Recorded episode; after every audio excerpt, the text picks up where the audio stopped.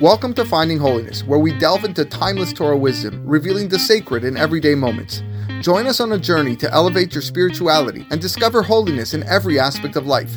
I'm your host, Rabbi David Kadosh, and together, let's embark on a path of spiritual exploration. I hope you enjoy this next episode. Erev Tov, everybody. I'm um, I'm thrilled that we can resume the Thursday night shiur with such a large crowd. Baruch Hashem. Um, tonight's shiur is um, sponsored and dedicated by my dear uncle and aunt, Mister and Missus Jimmy and Simona Kadosh, in memory of uh, the Mishmara of the Shloshim, in memory of her father, Aharon ben Adela Levi, Zichrono Libracha. The words of Torah we say this evening, Bileilu Nishmato, Ti Nafsho Tzerura, B'Tzorah Hayim. I promise that after the shiur, we'll have our seudah in the next room, I was told. I wanted to speak about uh, this evening, to outline, as we begin the journey of our Avot, with Parashat Lech Lecha, the observance of mitzvot by the Avot, and all of those that actually lived before Matan Torah. What was the scope of their observance? What was the status of the mitzvot that they performed?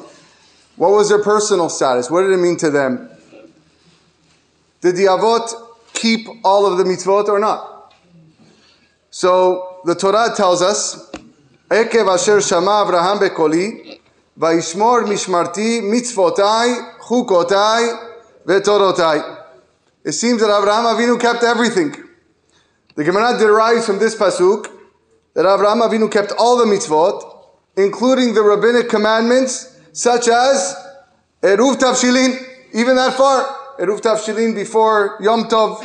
Yom Tov falls out on Wednesday night, right? We uh, we prepare an Eruv that uh, we can prepare for Yom Tov, for Shabbat. Even that he was he was keeping. Another midrash expresses a similar opinion that he even kept Eruv Hatzerot, which was the Eruv that was done when you when you had a bunch of homes sharing a courtyard so that people can carry within the courtyard.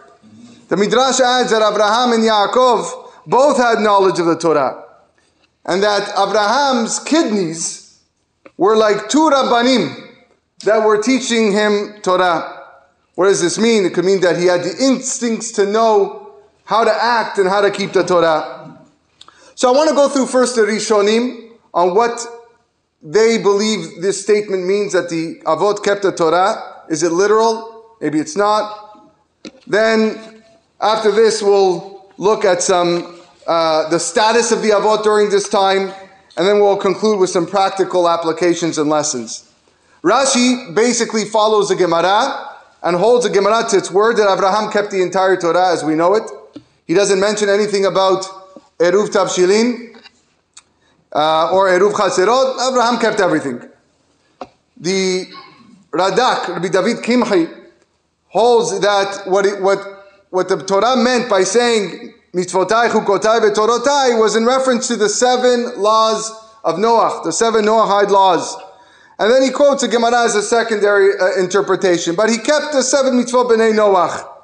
The Ramban questions the approach of the Midrash. If you say, tell me that Avraham, Yitzhak, and Yaakov kept all the Torah, then how, was, how can Yaakov marry two sisters? Very famous question that a lot of people ask. How did Yaakov Avinu marry Rachel and Leah? So he answers that according to Midrash, we can distinguish that the observance of the mitzvot while in Israel was different than the observance of the mitzvot outside of Israel. Yaakov married the sisters while he was outside of Israel, and therefore it was permitted. He also holds that maybe what, what the Torah meant was that Avraham, Yitzchak, and Yaakov only kept the Shiva Mitzvot Bnei Noach, and that's why he was allowed to marry two sisters, because that's not one of the seven Mitzvot Bnei Noach. The Da'as Zekanim says that all the mitzvot to Avraham, Yitzhak, and Yaakov were optional, and they only kept the ones which they felt that they wanted to keep. It was permissible for Yaakov to marry two sisters, but it was inappropriate for him to do so because this was a commandment that was going to later on be in effect after Matan Torah.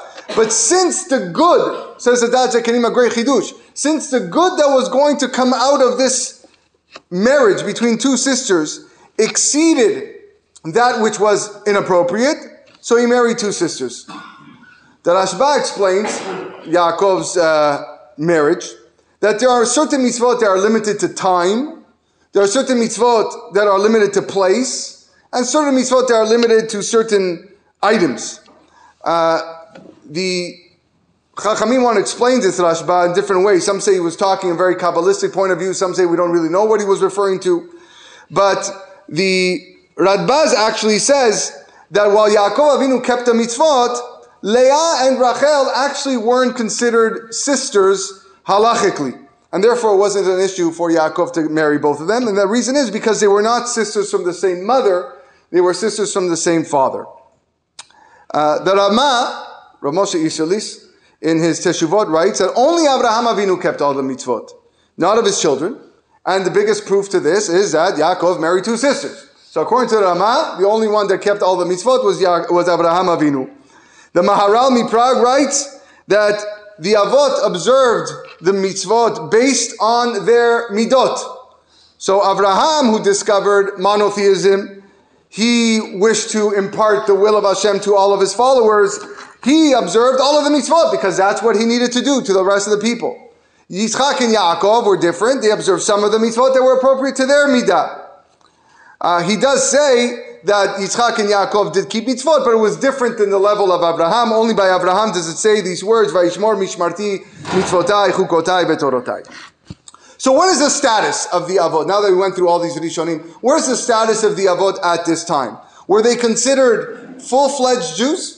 Or were they still Bnei Noach and they just kept mitzvot voluntarily whenever they felt that they needed to keep it?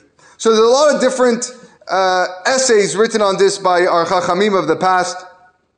Um, one of them was by Rav Yehuda Rosanes, who lived in the uh, late sixteen hundreds, early seventeen hundreds. And he has a, a, a very long piece that is uh, explained by many others that came after him. And he says the following. Number one, why did Avraham Avinu wait to perform Brit Milah? He got Brit Milah at the age of ninety-nine years old.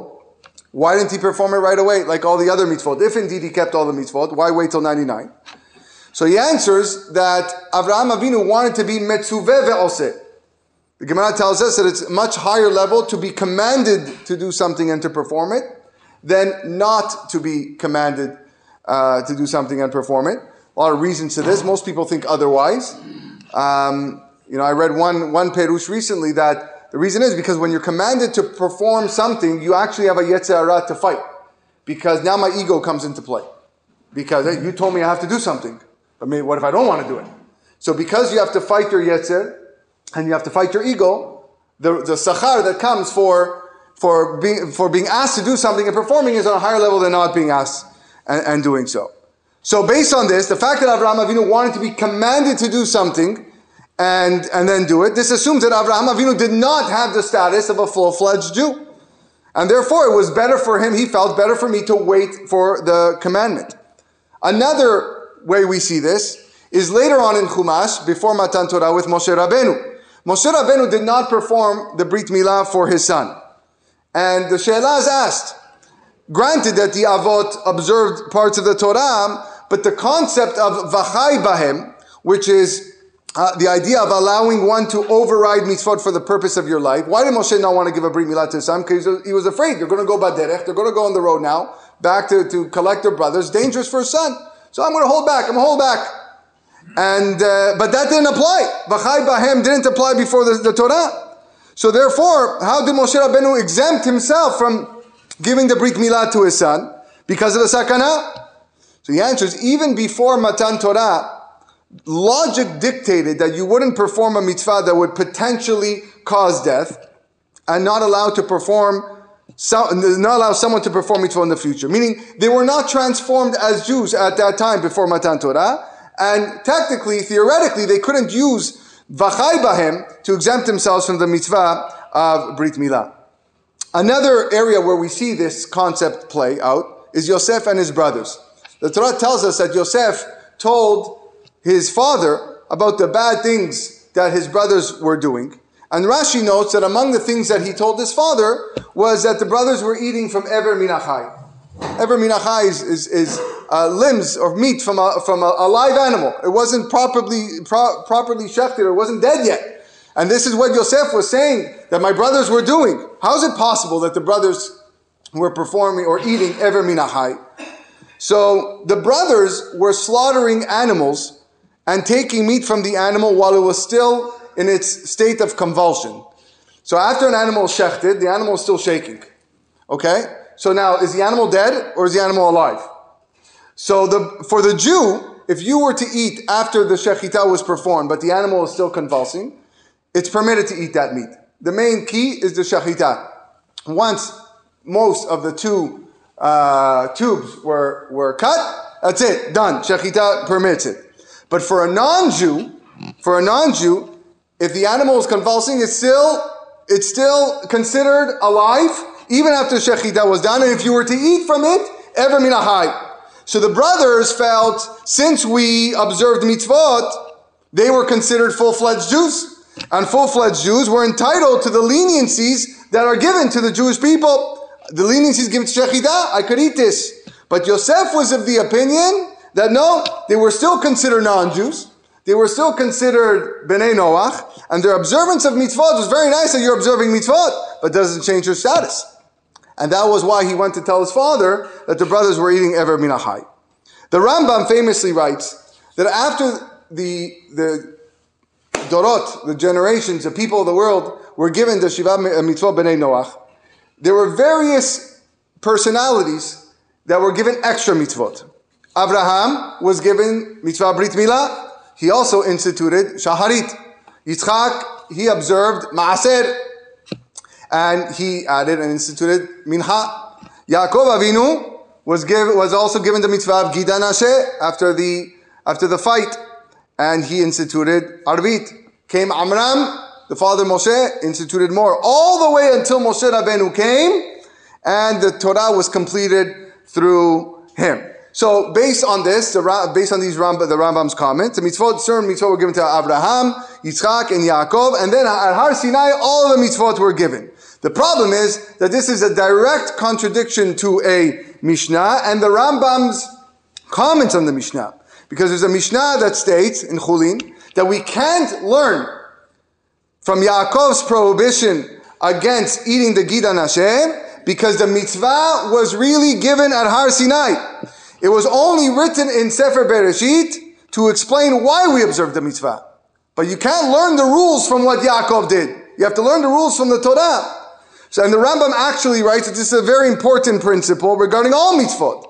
All of the observances of our mitzvot are based on the fact that they were given to Moshe Rabbeinu on Har Sinai, including the prohibition of Ever Minachai, including the prohibition of Gid Hanasheh. So how do we solve this contradiction? On one hand, the Rambam is saying that our Avot are performing mitzvot, and Chazak Baruch, they instituted mitzvot, they instituted tefillot. On the other hand, they say, no, no, no, no, no, that was just, uh, just tell us how to do it, but the mitzvot are coming from Moshe, and uh, Moshe Besinai. Some don't lead, lead this contradiction like this, and they don't answer the contradiction. But others want to attempt to answer. And th- some say the following. The point of the Mishnah is that because all mitzvot were, giving, were given at Har Sinai, the way they were performed before Matan Torah cannot teach us how to perform them after Matan Torah. So the Rambam's comments in Mishneh Torah is an historical account of when the concept was introduced, not about the person who is performing the mitzvah, how to, uh, on what to do specifically for that particular mitzvah. Um, and, and a good example of this is the Gemara's Machloket about whether the tefillot, shachrit, mincha, and arvit, were instituted by the Avot, Avraham, Yitzchak, and Yaakov, or whether they were instituted by the Korbanot. There's a big machloket in, in the fourth parak of Masechet Brachot. Uh, so, like the Rambam said, Avraham instituted shachrit, Yitzchak instituted mincha, Yaakov instituted arvit, and yet in the Rambam in Hilchot Tefillah, he writes that tefillot were instituted based on Korbanot. So again, How, how does it work? How do we solve this contradiction? So the answer is, is very simple. That the Avot were never given the mission to transmit the Mesorah to other people. Yes, they instituted the concept, Avraham instituted the concept of praying Arvit in the morning, Mincha in the afternoon, and Yaakov at night. They took, their mission was to teach others about Hashem and following Hashem, to stay away from idolatry, to be ethical people. It was only the mission of Moshe Rabbeinu to transmit the obligation to perform mitzvot to others. And that's the reason why we can't learn halakha from before Matan Torah, is because their observance, what Avraham did, was private. It was only meant for themselves. Of course, the Avot instituted prayer. But when we discuss our obligation to pray, and a chiyuv of tefillah, that's based on the Korbanot, because the Avot never instituted for others, they instituted for themselves. This, the idea of praying in the morning said there, but not for other people. And the Gemara concludes that indeed that is where we have the obligation to pray, is learned from the Korbanot, especially that the times of the Korbanot match exactly with the times of, of the Tefillah. So what are some practical applications and uh, lessons that we can learn from this? Um, the Bet HaLevi, uh, Rav, Rav Yosef Soloveitchik, you know, he comments about how the Avot used to keep the mitzvot of Pesach. In the very famous episode of uh, Yitzchak giving the brachot to Yaakov. Uh, uh, what was given there, the bread, the meats, shnei gedaim, that was all Pesach. Everything there was Pesach. It was a korban chagigan, a korban Pesach, and he gave him matzot. That, that, that's very nice. But doesn't that seem misplaced in time? With all due respect to Yaakov and Yitzchak, but Pesach didn't happen yet. Pesach didn't happen for a few, a few more hundred years. So what exactly is going on? It's a question that a lot of people ask. Well, they just sat down and had a Pesach Seder? What are they celebrating? So he answers beautifully, and it's really a, a yesod that a lot of people should, you know, remember and, and instill inside their neshamot. We sometimes mistaken, and we try to attribute reasons to mitzvot by assuming that the mitzvah is the function of an event. But in reality, says the Bet HaLevi, the opposite is true. The event is the function of the mitzvah. God, in His divine wisdom, He saw it appropriate for us to eat matzah on the night of Pesach. This was a mitzvah that He felt needed to be included in the six thirteen. And as a result of that, He arranged the events of Yetziat Mitzrayim so that they would fit perfectly with the mitzvah of matzah. Why do we have parents? Because there is a mitzvah to do kibud avayim. There's a mitzvah to fear our parents and honor our parents. Why does a Yam Suf exist? It exists because Hashem wanted to split the Yam Suf. Because the Torah is the blueprint of, of the creation. In fact, I heard a tremendous chidush that every time there is a new innovation in the world, there's a new technology, something that was just discovered, it had to be that at the same time there was a chidush in the Torah. There was a chidush, something new was discovered, a new brand new understanding of something in the Torah, because the Torah came comes before anything else. So the fact that we have smartphones, it must have been that there was something major that happened at that time to allow smartphones to come into the world. It's an amazing, amazing uh, analysis by the Bet HaLevi. Says Rav Yaakov Kamenetsky, he goes back to the Yaakov Avinu, and he says, you want to know why Yaakov Avinu married two sisters? He says, because he had, a, he had no other choice. He was put in a position where he had no other choice. He would have loved to observe all six hundred thirteen mitzvot. He had already committed to marry Rachel when he found out that he really married Leah. It wouldn't have been right for him to impose this chumrah, this stringency, on Rachel by abandoning his commitment to her. And as well, it wouldn't have been right to divorce Leah. So he married both of them.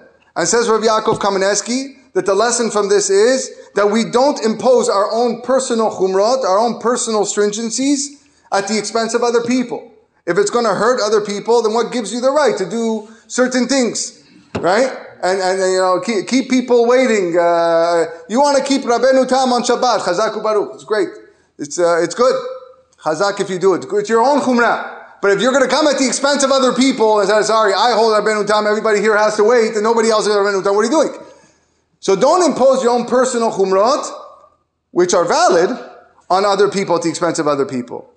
The Rav, Rav Yosef Dov Soloveitchik, he says deeply that there are two britot here. There are two covenants between Hashem and the Jewish people. He says something called Brit Avot and something called Brit Sinai. He says the Brit Avot was the promise given to Abraham at Brit Ben Abetarim. This is this week's parasha. And Brit Sinai was the acceptance of the mitzvot in Har Sinai. When the Avot kept the mitzvot, it was part of Brit Avot. According to the Ramban, says Brit Avot only applies in Eretz Israel. And that's why the Avot didn't necessarily observe the mitzvot outside of Israel, as Yaakov, as we said, Yaakov was outside of Israel when he married the two sisters. And says Rav Soloveitchik, amazing Chidush, he says this actually still applies today in Chutz Laaretz. In Chutz Laaretz, here in Canada, observance of the mitzvot is based solely on Brit Sinai, because we accepted the mitzvot on, on Har Sinai, and we are lacking any benefit from the Brit Avot. One who lives in Eretz Israel and fulfills a mitzvah, he gets the benefit of observing the mitzvot through both covenants. And lastly, while we have a general rule that we don't learn out halachot and actions of the avot, we do have examples where we do learn from them. One such example is the zrizut of Avraham Avinu at the time of Akedat Yitzchak. We don't learn the core elements of the mitzvot from the avot, but we do learn the midot involved in the performance from the Avot. Of course, Sefer Bereshit is known as Shulchan Aruch Hamidot. If you want to know how to act, how to behave, how to treat each other, what to do in certain situations, we look at our Avot.